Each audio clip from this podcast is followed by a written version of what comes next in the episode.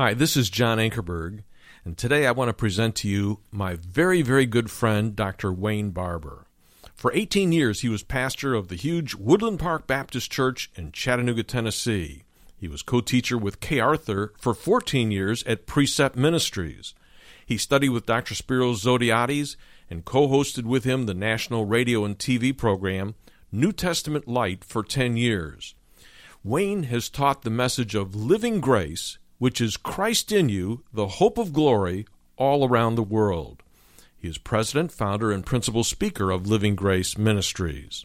And in February of 2011, he returned to Woodland Park Baptist Church in Chattanooga, Tennessee as senior pastor. Wayne's authored several books. The most recent one is entitled Living Grace Letting Jesus Be Jesus in You. And he has also co authored The Following God series of studies published by AMG. I hope that you'll enjoy listening to Dr. Wayne Barber. Would you turn with me this morning to 1 Corinthians chapter 6? And we're going to focus in on verses 15 through 20. 1 Corinthians chapter 6, particularly verses 15 through 20. We're still talking about the terrible sin of immorality. And I want you to know, I don't particularly enjoy this, but when you're teaching through a book, you take the verses as they come. And that's what we're dealing with right now. That's the way we're going to go. We're going to plow right through. Have you ever noticed that God gives a balance to a people when you teach verse by verse? We could do it topically, folks, and we could always have, we try to hit a home run every time. But when you go through verse by verse, what that does, it balances your life, and you see it from God's perspective from chapter one all the way to the ending chapter of whatever book you're studying. It's always amazed me that even in Bible believing churches, how many people can sit up under the Word of God and come up with some of the craziest thoughts you've ever heard in your life? Now, I'm not talking about just here, I'm talking about everywhere. I was in a meeting recently, and it was snowing outside, cold, everybody packed out place. The minister of music that normally does the music was not there that service. I needed Tim really badly, but he was not there. So they had a fill in that day. And the fellow got up to start the praise time. And here's what he said I'm telling you, I lie not. As the Apostle Paul said, I lie not. Here's what he said He said, Folks, as we get into the praise time this morning, Jesus is out in the snow and he's cold. Let's invite him in and give him some hot chocolate and make him warm. Very words that he said. Well, I was staring straight ahead. the pastor was standing beside me. We were, I was out in the auditorium, I mean, the congregation. I didn't sit up on the rostrum. And the pastor was right beside me. I saw him turn and look at me, and I knew if I looked at him, it was all over. Do you realize now that what he said was if you want to be spiritual, just have some hot chocolate so you can warm Jesus up? Now, that came from a man who has sat for seven and a half years under the teaching of the Word of God. And after the service was over, the pastor looked at me and said, Wayne, I'm so sorry, I'm embarrassed, etc. I said, Hey, relax. He said, What's next? I have taught these people and taught these people and taught these people. And this guy can get up and say something as off the wall as that. And I had to tell him, relax. The same thing was going on in, in Corinth. They had two of the greatest teachers that known to man. They had the Apostle Paul followed by Apollos. And yet they just didn't get it. In chapter 5 committing incest in the church one man and they would not even deal with it. So he, had, he not only had the sin of incest with a man sleeping with his father's wife but you had a church that wouldn't even deal with it. Matter of fact they were going around saying we're so spiritual we don't fellowship with all the immoral people of the world and paul had to write him and say man what in the world are you doing i didn't mean the immoral people of the world i meant the immoral people in the church why are you not dealing with sin within the church with all the great teaching that they had had.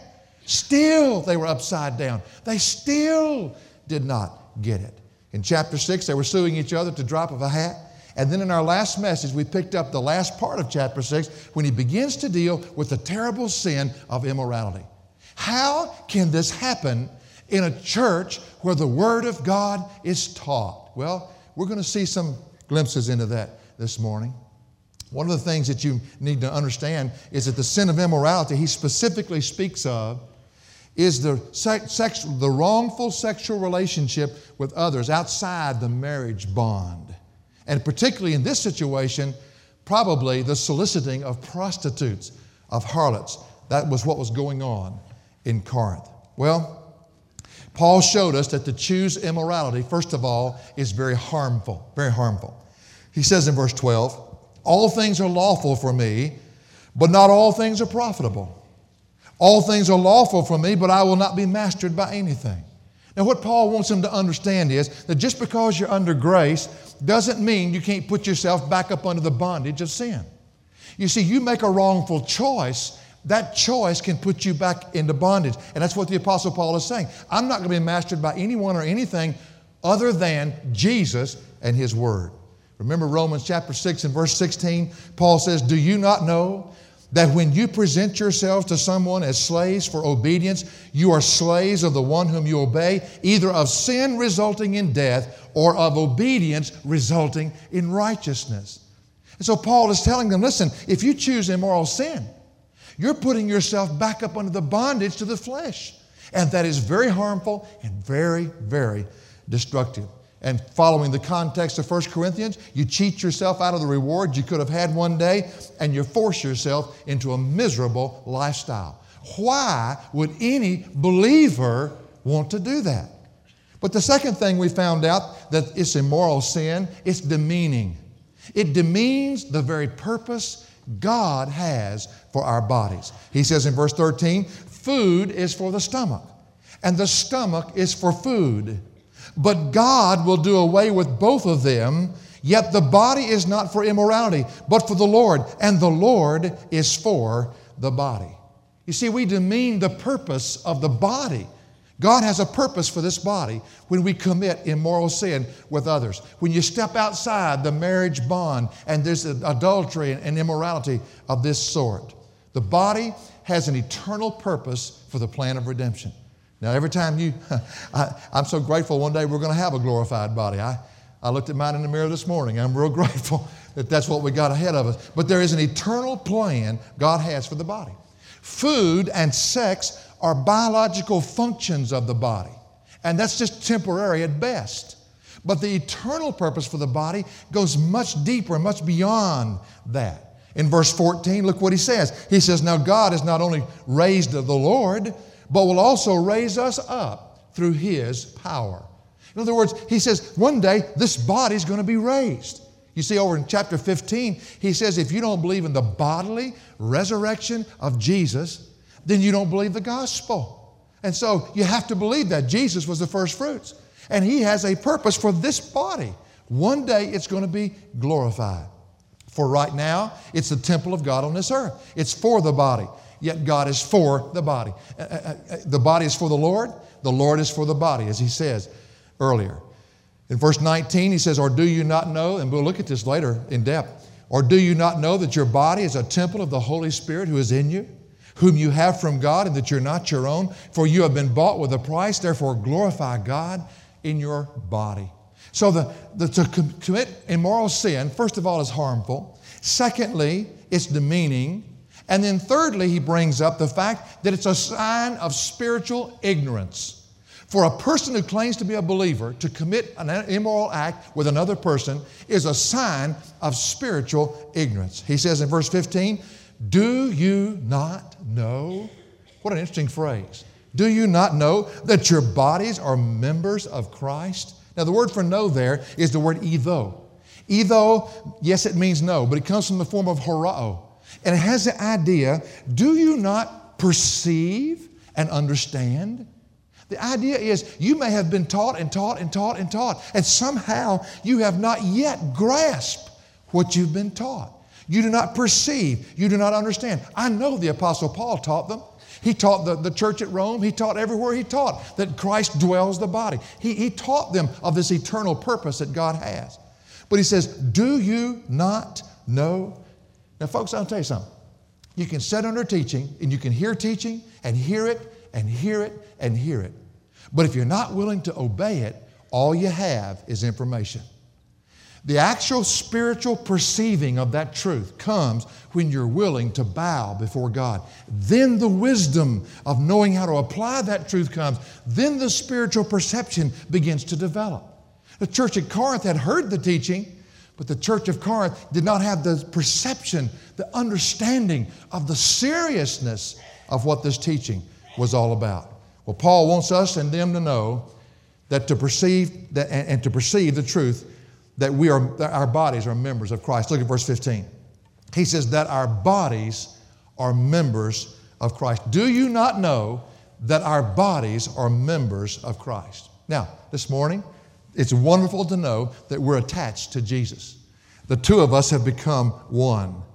Now, how, how are our bodies members of Christ? Well, He lives in them and we're united together. Remember back in Romans chapter 6 when we had a little fun with verse 5? Turn back to Romans chapter 6 and verse 5. I want to show you something this morning because Paul labored to teach this truth. And of course, Romans is called the constitution of our faith. And when you come across something in another epistle that's not fully explained, you can always go back to Romans and find out the, the, the other parts that were not mentioned. In Romans chapter 6 and verse 5. And you know, for the young people to hear this, to understand that our bodies are members of Christ. Oh, what a wonderful truth to catch in an early age in life. When you become a Christian, our bodies are members of Christ. Romans chapter 6 and verse 5. He says, For if we have become united with him in the likeness of his death, certainly we shall also be in the likeness of his resurrection. Now, that's a powerful verse. Of course, I'm not going back through verse 1 through 4 that kind of leads up to that. We don't have the time this morning in the message. But the word there, united with him, is one Greek word, symphutos. Now, the word seen is the word used for with. Phuo means to spring up together, to grow up together. But the word seen is an interesting word for with. There are two words for with in the Greek language. There's the with of association. We are with each other this morning. And as soon as the service is over, each will go their own way. So therefore, we're with each other, but we're not intimately involved with one another. The other word is the word seen, which means the intimacy of, of being together and being inseparable. Remember the story of the biscuit that we went over and over again back when we did the book of Romans?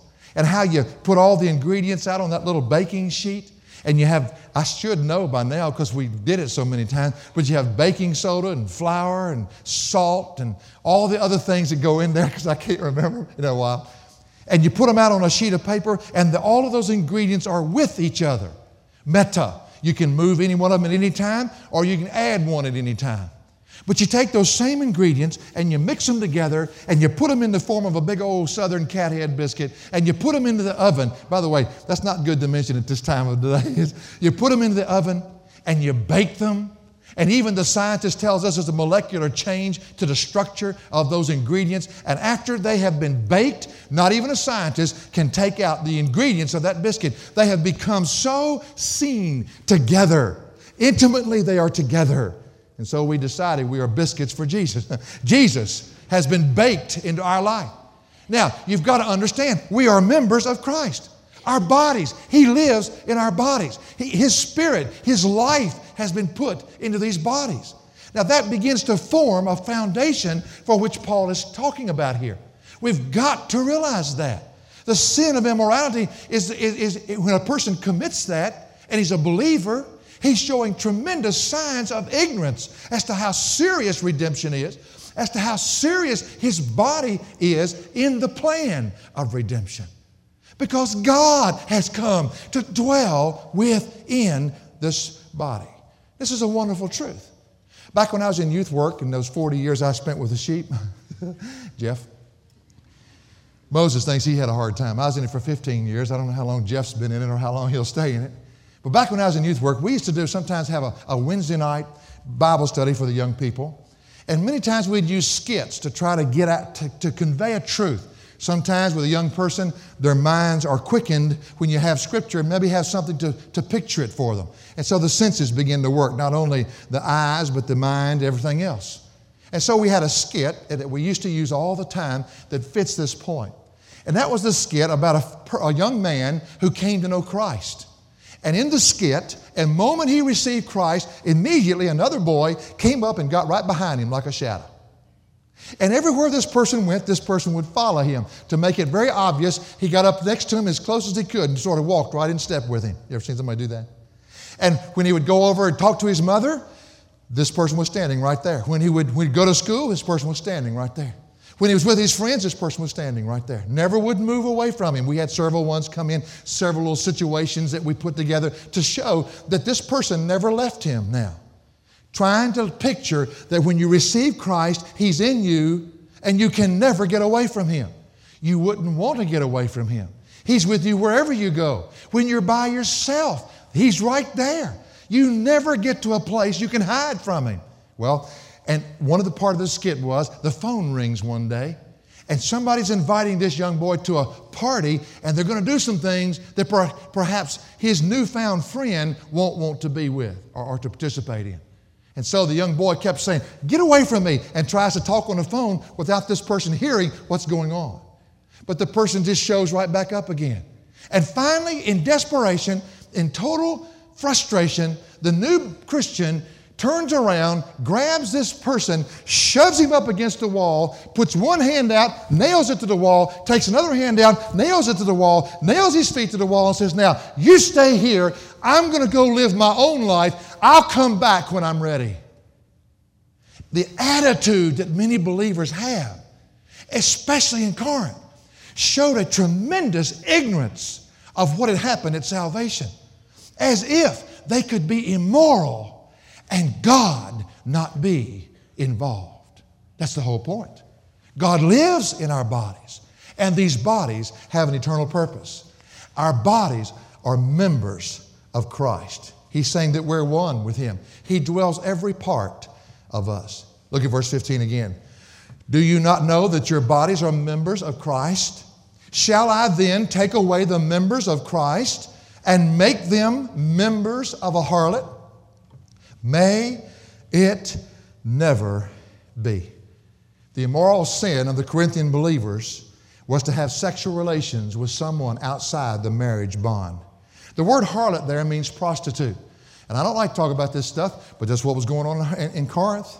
Remember the culture of Corinth? Remember the culture?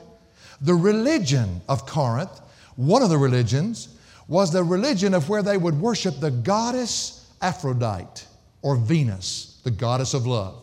And on that Acropolis, that great huge stone mountain that overlooked the city, on the top of it was the temple of Aphrodite.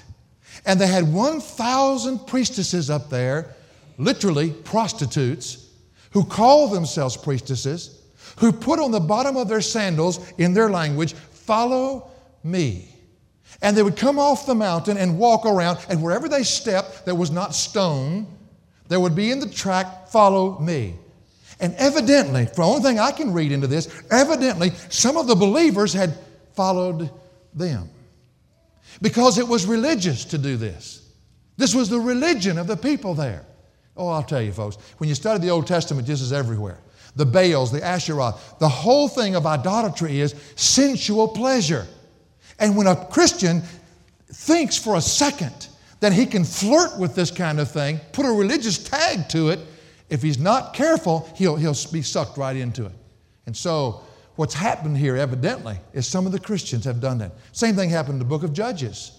You see, these young Jewish boys, the generation after Joshua, suddenly realized that there were other religions out there. Now, they're false religions, but in these other religions, they were allowed to do what in their religion was strictly forbidden. And so, therefore, under the name of religion, see, normally you won't do it otherwise, but under the name of religion, they were able to slip over and to, to be with these prostitutes there in Corinth. Well, they would go to the city, and that's where the trouble would begin. Evidently, some of the Corinthian believers had done this, and the Apostle Paul is horrified. And he's addressing this immoral sin of soliciting prostitutes right there. He says, verse 15, Shall I then take away the members of Christ and make them members of a harlot? And then he says, May it never be. That's a phrase he uses quite often in his epistles, 10 times in Romans, three times in Galatians, and once here. And the word, the phrase means, may it never be. I mean, absolutely, that's absurd. It's like Stephen saying, Daddy, can I borrow your golf clubs? May it never be. You've borrowed my golf clubs before, and I never got them back. now I've gotten you a set. May it never be that you ask for mine. In other words, it's absurd. Don't. Have you ever seen these parking lot signs when you pull up into a parking place and there's a sign that says, Don't even think about it? That's exactly what he says. May it never be. To make ourselves members of a harlot by sexual relations is an absurd, absurd, ignorant act of behavior. What Paul is doing is reminding them that and us of the seriousness of immoral sin. Look at verse 16. He says, Or do you not know that the one who joins himself to a harlot is one body with her? For he says the two will become one flesh. Now, folks, I, I hope you're understanding. My prayer is we'll have the deep spiritual perception of this truth so that it'll affect our behavior. That we won't walk out of here with just facts in our minds. This is important to understand. Christ lives in us. And what we do with our bodies directly affects Him. And you see, what He's saying here is that if you join yourself to a harlot, you join Christ that way. You take Him with you. He says, For the two will become one flesh. Now, that's a phrase that finds its origin in Genesis chapter 2. And it's within the marriage bond that God ordained this. When two become intimately one. It says in Genesis 2:24, "For this cause a man shall leave his father and mother and shall cleave to his wife, and they shall become one flesh." Never do you find that they shall become one flesh when it speaks of individuals outside the marriage bond. A man and a wife, not a man and a man. God didn't create Adam and Steve. He created Adam and Eve. And that was his plan. And the two, man, woman, in the marriage bond, become one flesh. Jesus, in his teaching on divorce in Matthew 19, 5 and 6, brings that phrase right up into play. And he says in verse 5 For this cause a man shall leave his father and mother, quoting out of Genesis, and shall cleave to his wife, and the two shall become one flesh. Consequently, he says in verse 6, they're no longer two, but one flesh. What therefore God has joined together, let no man separate. And then in Mark chapter 10 and verse 8, it's brought up again, and the two shall become one flesh. Consequently, they're no longer two, but one flesh. The Apostle Paul picks this up in Ephesians chapter 5. Remember Ephesians 5 when it talks about a husband loving his wife, the, the passages on the family? And it says in verse 31 For this cause a man shall leave his father and mother and shall cleave to his wife, and the two shall become one flesh. It is a bonding union between husband and wife that is strictly forbidden outside of that relationship. And so you see, marriage is a picture of Christ and His church. And when a person who claims to be a believer is adulterous in his relationship with others outside the marriage bond, he completely mars and destroys that picture. Look at verse 17 and shows you how this picture is worked out. He says in 1 Corinthians 6 17, but the one who joins himself to the Lord is one spirit with him. As a matter of fact, this union this sexual union that God gives in marriage is so beautiful. Only protected within the bonds of marriage, never allowed outside the bonds of marriage. But it so pictures the intimacy, not just that a man and a woman can have together, but the intimacy that a person has with his Lord as they are joined together and made one together. So anything that destroys that picture destroys the witness of those of us that call ourselves believers. So the sin of immorality is first harmful, secondly, it's demeaning, thirdly, it's ignorant. It shows that people who set up under the word evidently don't even understand redemption. They don't even understand the place that the body holds in redemption, and they don't understand how Christ dwells that body and how demeaning it is for the eternal purpose of what God has. Fourthly, as we go on, the sin of immorality should be avoided at all cost. Now, I'll tell you what, look at verse 18. He says, Flee immorality. That's pretty clear. Every other sin that a man commits is outside the body, but the immoral man sins against his own body. Now, the definite article is used before the word immorality, and it appears that the specific immorality that he speaks of here is the solicitation of prostitutes there in the area of Corinth. And somehow these believers who are saying openly that they live separate from the world actually are participating in some of that sin. And the word flee means to run away from these immoral women. Run, run, run. Flee. Run for your life. Run as if there's fear in your heart and you must get away. There, it's a present imperative, which means always be doing this, always be doing this, always be doing this. Don't ever put yourself in a place to where some woman could entice you or some man could entice you as a woman. Don't ever do that. Flee, flee, run, he says. You know, when I go out walking in my neighborhood, which is rarely, I don't know if Dr. Jones is in the service or not, but anyway, rarely. There are a bunch of dogs in my neighborhood. Uh, they don't like me. And I don't particularly care for them. I like dogs, but I don't like them when they're trying to bite you. And they just yak, yak, yak, yak, yak, yak, yak, yak, you know, these little bitty dogs. And they come by and source. I'm, I'm kind of a large person. I've scared some of them, uh, some of the hair, hairs falling out of their bodies. I've scared them, scared them pretty bad. Don't worry about them. I can just say, get, get away from me, get away, get, get him. But there's one dog in our neighborhood, folks, I run from a Rottweiler. If he doesn't weigh 175 pounds, he doesn't weigh an ounce. That is one mean dog. My son and his buddy, were, matter of fact, JJ got married last night. They were out running one day and he chased JJ up a tree. I mean, this dog is mean. He lets you know that. Matter of fact, they finally had to put him in the pen. It's a beautiful dog, and the people that own him are, are nice people. But this dog is a dog that you don't just say, Get away from me. You run for your life. You don't want to be in the neighborhood when that dog is out there. You see, don't get the idea that any sin is any worse than any other sin as far as eternal things with God. All sin is sin. However, most sin we can deal with quickly, but this sin, this sin, you must flee from. It's not like the others in the sense that it'll grab you, pull you down, and hold you there. It's different in its effect and in its consequences we have personally in our life.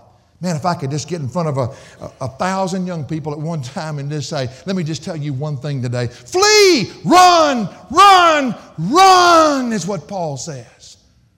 Because this sin, you don't understand the price you're going to pay if you allow it to affect your life.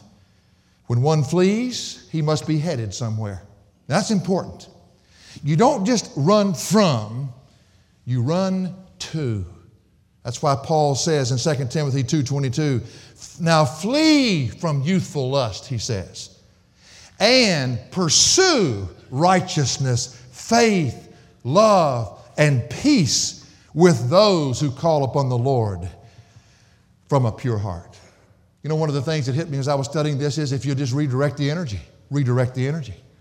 That energy that the flesh has already worked up to pursue those things that are immoral. Redirect it, redirect it, and start pursuing the things that, that are righteous, the things that God would have you to pursue from a pure heart. Saying, God, I know you've given me the grace to pursue you, or you wouldn't have told me to do it. And so, God, I redirect my, my, my path and I, I pursue the things that you've put before me. Paul shows us the truth here of how this sin of immorality is worse than other. He says in verse 18, flee immorality. Why? Every other sin that a man commits is outside the body. But the immoral man sins against his own body. There's something about the sin of immoral relationships with another person that is different. Paul says when the sexual act is committed with anyone outside the marriage relationship, then one has sinned against his own body. Now, I'm not sure all that's involved in this, but most of us think of sexual sin as a physical act, and that is absolutely a sign of ignorance. You have bought into what the world has taught you. No, it's much deeper than that. Much deeper. Emotionally, spiritually, it goes much deeper. In fact, when you go through the Old Testament and you take the words that mean to know God, they're the same words that mean to know your wife in a sexual way. What it's talking about is something much more than external, something that's very deeply, deeply involved internally. Why is it that people that have committed immoral sin have such problems? Because they have gone beyond the external. They've gone beyond that area and they've gone deep into the recesses of the body and sinned against their own body. Now, this costs. And this is why Paul is saying to flee from it. It's the deepest uniting of two people that you can possibly have in this life. And Paul says if you violate the way God has given it and set it up, then what you have done is sin against your own body. This is why he says to the Thessalonians in 1 Thessalonians chapter 4 and verse 3, he says, For this is the will of God, your sanctification. And then he gets very specific. That is, that you abstain from sexual immorality. That each of you know how to possess his own vessel in sanctification and honor. And then he says in verse 5, not in lustful passion, like the Gentiles who do not know God you see, the Gentile world, that's the only thing they know. But as believers, we've been saved and Christ dwells us now. And it's almost like he's saying, Don't you have this perception of salvation? You're not the same person anymore. You can't live as you want to live. This is why Peter says in 1 Peter 2:11, "Beloved, I urge you as aliens and strangers to abstain from fleshly lust which wage war against the soul." This is why the author of Hebrews says in Hebrews 13:4, let marriage be held in honor among all, and let the marriage bed be undefiled. For fornicators and adulterers, God will judge. Now it's interesting that there are people in our day, if you haven't heard it, you will hear it. Then they believe that the flesh is nothing more than a carton that we live in. And therefore, we're not responsible for it because it is evil in itself. We are spiritual and we're locked into this carton. And we have no responsibility for the, for the carton because it's evil anyway. We're, we're inwardly, we are already one with Christ. And therefore, whatever the carton does does not affect us in any way. By the way, how many of you have heard that? I just want to see if anybody else out here has heard that. Yes, sir. I'll tell you, some of you will listen, it's all around you. It's a 20th century form of Gnosticism, is what it is. You see, they don't see the unit of the body, soul, and spirit. They don't see how it's all. And this is something our minds cannot figure out. 1 Thessalonians 5.23 says, may, Now may the God of peace himself sanctify you entirely. How's he going to do that? And may your spirit, here you go, your spirit and soul and body be preserved complete. Because there's a unit here. I'm responsible for my body, for what it does. The Gnostics of Paul's day would say, Oh, no, no, no. No, you're not. No, you're not. Why? All you have to do is name it and it'll be so in your life because you are already one with Christ. Whatever you confess, you'll have. And whatever your flesh does, that's just demonic anyway, because the flesh is evil and responds to the demons of this world. You're not responsible for what your flesh does. That's what they would say. Look at verse 19 and verse 20 now, in light of all of this. I think it begins to make more sense than ever now. He says, Or do you not know that your body is the temple of the Holy Spirit. Now, this fleshly body I live in, yes, sir, this is where God chose to dwell on this earth temporarily. He says the temple of the Holy Spirit who is in you, whom you have from God. And look at the last phrase. What does it say? And that you are not your own. Well, I'll tell you what, some of these doctrines are really convenient, you know? It's really convenient. Matter of fact, some of the uh, it's so sad. The television programs have picked up on the fact that Christians evidently don't perceive their own salvation. And they make jokes about it. And, folks, that's when it gets sad. As a matter of fact, one recent one that someone told me about was that they had a, a play there, was two of the men that have fallen that most of you know from television. And one of them, he says, he was crying, and he said, Well, it was just the demon of lust. And a secular television man said, Boy, isn't that convenient for him? It wasn't him, it was just a demon.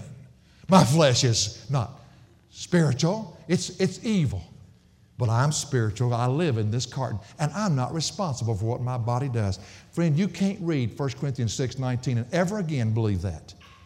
Because he says, You are not your own. Your body is the temple of the Holy Spirit. He owns it. Now, let me explain something to you. The word temple here needs to be understood. The word temple is an Old Testament word, particularly Jewish word. And if you go back to the Old Testament to find out the temple of God, how it was, of the tabernacle particularly, outside the eastern gate there, it faced the east, outside the eastern gate there was the tribe of Levi. The tribe of Levi camped. That's where it camped, right by the gate to go into the tabernacle. You know what its responsibility was? Never, ever, ever to allow anything impure inside those gates. That curtain that went around it. They could not allow anything. Now that's a picture because that was the place where God had chosen temporarily to dwell on this earth. And nothing immoral, nothing impure could enter therein. Now, folks, he uses that same terminology to say our bodies are the temples of God. And so, therefore, we are never to allow that to get in. All of us have from one time and another. But what this does for me, for you, for all of us is to remind us wait a minute, what are you doing? You can't allow those things that are impure, especially in the context of what we're looking at in 1 Corinthians of immoral sin. Remember this ongoing purging ourselves of anything immoral, how we saw this in 1 Corinthians 5 and verse 8. Would you look back just for a second? Just to make sure we see it. 1 Corinthians 5 and verse 8. He says in verse 8 of 1 Corinthians 5, Let us therefore celebrate the feast, not with old leaven, nor with the leaven of malice and wickedness, but with the unleavened bread of sincerity and truth. And he refers to the Passover, and he's just mentioned uh, the fact of how they dealt with the Passover, and Israel only celebrated the Passover once a year. But the tense here, when it says let us celebrate, is in the present tense. We're not like Israel. We, we now have the substance of what Israel only had the shadow. And he says, now that we're in Christ, we daily celebrate the feast by purging the body from any leaven that is there. That's the constant, constant, constant, constant lifestyle of a Christian. I heard somebody say one day, No, we don't go around confessing sin all the time. We confess our righteousness. Where in the world does this stuff come from? We're never told to confess our righteousness. We're told to pursue righteousness. And you pursue it by faith, enabled by grace. There's no other way. And as I'm pursuing righteousness, I'm constantly celebrating the feast by getting the immoral garbage out of my life. How quickly it can get in, how quickly it must get out, because it cannot celebrate the feast with that leaven in the midst. It's all a question of ownership. Who owns me? And who owns you? Verse 19 again says, Or do you not know that your body is a temple of the Holy Spirit of God who is in you, whom you have from God, and that you are not your own? I wonder how they could mess that up, but they did. 2 Corinthians 6 16, he says, or what agreement has the temple of God with idols?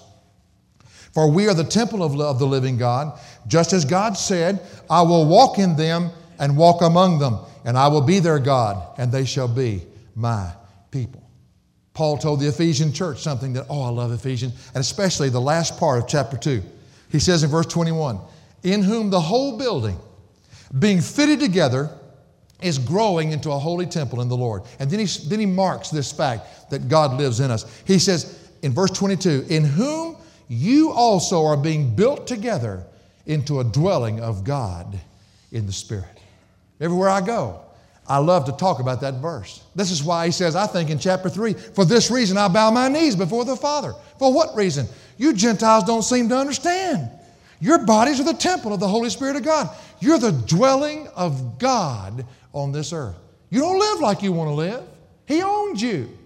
So I'm, for this reason, I bow my. That's why he says that you might be strengthened in the inner man by the Spirit of God.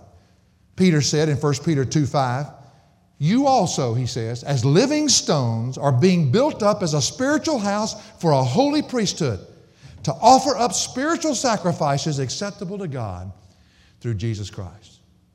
In other words, this other cannot at all be a part of your life. You see, we must understand. There's been a great price paid for us. Look at verse 20 now in 1 Corinthians 6. For you have been bought with a price. Therefore, glorify God in your body. What price was that? In Acts 20, 28, he speaks of the church of God and he says, which he purchased with his own blood. So maybe there's a young person here this morning, and maybe that's the only reason, only reason we're, we're staying right in the text, and that's why God wanted me to bring these things out. But I just pray that some young person can understand that if Christ has come to live in you, you are no longer your own. You're a brand new creature. God owns you. And God now, the body's a part of Him. And you don't do with the body what you, what you want to do. Because whatever you do, He's right there with you, like the illustration. You can't hammer Him to the wall and keep Him away from your life anymore. He lives in you. Whatever you do, wherever you go, whatever you say, and whatever you think, He's right there. And we must learn now to accommodate His holy presence. Immoral sin will never be allowed. Well, immoral sin is harmful, demeaning. It's a sign of ignorance. It's a sign of spiritual ignorance when somebody does it and calls himself a believer. It's to be avoided at all costs. And finally, our bodies are to be used only to glorify God. Verse 20 For you have been bought with a price, therefore, glorify God in your body. Now, the word here is very important. It not only hinges on the statement in verse 20 that we've been bought with a price when he says this, to glorify God with your body, but it hinges on everything we've said this morning. He says, as a result of all of these things, we have one purpose with our bodies, and that is to glorify God. Since it's true that He owns our bodies, since it's true that He indwells our bodies, then we have a great eternal purpose, and that is to glorify God. The word glorify is doxazo. Now, what does that mean? The word glorify means to give the proper esteem, the proper regard. How do you do that? By putting him into an honorable position to where he's in control. In other words, the way I glorify God is by bowing before him. And I'll tell you what, folks, even though we're talking about immoral sin being a man outside the, or a woman outside the marriage bond committing indecent acts with other people, Immorality is a much bigger subject than that, as all of us know. You know, most of us have one of three areas of sin we fall into it's either covetousness, immorality, or the bitter kind of stuff and, and anger that people dwell in their hearts. It, it'll usually fall in one of those three areas. I can't find any others. But most all of us deal with immorality to, to some degree. Whether it be in the thought life, that's where everything starts anyway, or whether it actually go beyond that we all deal with the temptation because, like Corinth, we live in a world that is saturated by it. You can't get up in Chattanooga and drive down Brainerd Road without some thoughts coming to your mind as you pass certain places. I mean, I wished it was different, but it's not. It wasn't any different in Corinth either.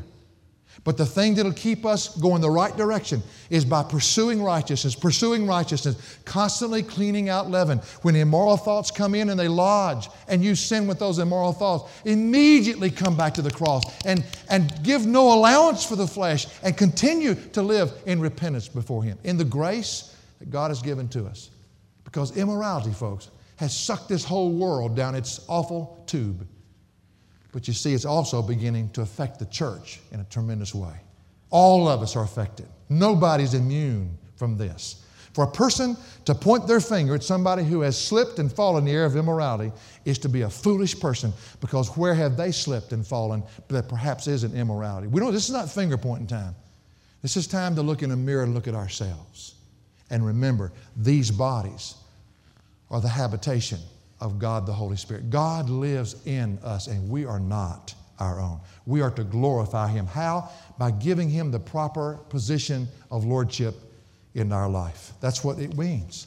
Over in Colossians chapter 1 and verse 18, Paul says very similar, the same thing. He said, He is also, speaking of Christ, the head of the body, the church, and He's the beginning, the firstborn from the dead, so that He Himself might come to have first place in everything. That's the way you glorify Him. First place in everything. Make sure you understand that He is the one to be listened to. Lordship includes what we do or don't do with our bodies. but it definitely includes the sin of immorality. That's what his context here, right here. It's his temple on earth, and he must be esteemed in his temple. You know, even in the area, other areas that affect our body. He mentioned food earlier. Do you remember? I've been kind of not wanting to bring that up. But to be very honest with the text, he does mention that. And I heard a person say, well, it's appointed for a man to die. And so if we're going to die on a certain day, why do we have to worry about it all? And I heard another person say, yes, but in the meantime, we don't want our bodies to be a liability. That made a balance to me. Even though God knows the day He'll take me out of here, I must not let my body become a liability. Been told to lose 44 pounds. I figure a pound a year for 44 years. Let's say I'd be 99. I think I can do that. but you, it, it, you give him the proper esteem by putting him in a place of exaltation. You exalt him to whereas you listen to him in regards to what you do with your body. The sin of immorality is harmful to those who participate in it. The sin of immorality is demeaning to the eternal purpose of the body. The sin of immorality is a sign of ignorance as to God's dwelling in you. The sin of immorality is to be avoided at all cost. The bodies are only to be used for His glory. You know, it's interesting to me, there's a scripture that says if we won't praise Him, if we won't give Him the place, rightful place, the rocks and the trees will cry out. Do you know that scripture? I want to read an article to you. You say, Wayne, that's just figurative. That doesn't mean anything. It doesn't, huh? Near Beijing, China, there's a 3,400 year old maidenhair tree, 15 feet wide, 80 feet tall. Several times every night, it emits a noise much like the sound of a human cough. Temperature changes cause it, presumably. What else might do that? Anyway, the article says, gatherings of curious people wait up just to hear it at night. You know, there's so many things we don't know. And here we are, the highest of all God's creation. He's come to dwell our lives. And He says, Would you glorify me in your body? And yet the church laughs and mocks. And at Corinth, even solicited prostitutes. It's like spitting into the face of a God who died on a cross for us. Folks, this stuff's serious. For additional resources, log on to jashow.org. That's jashow.org.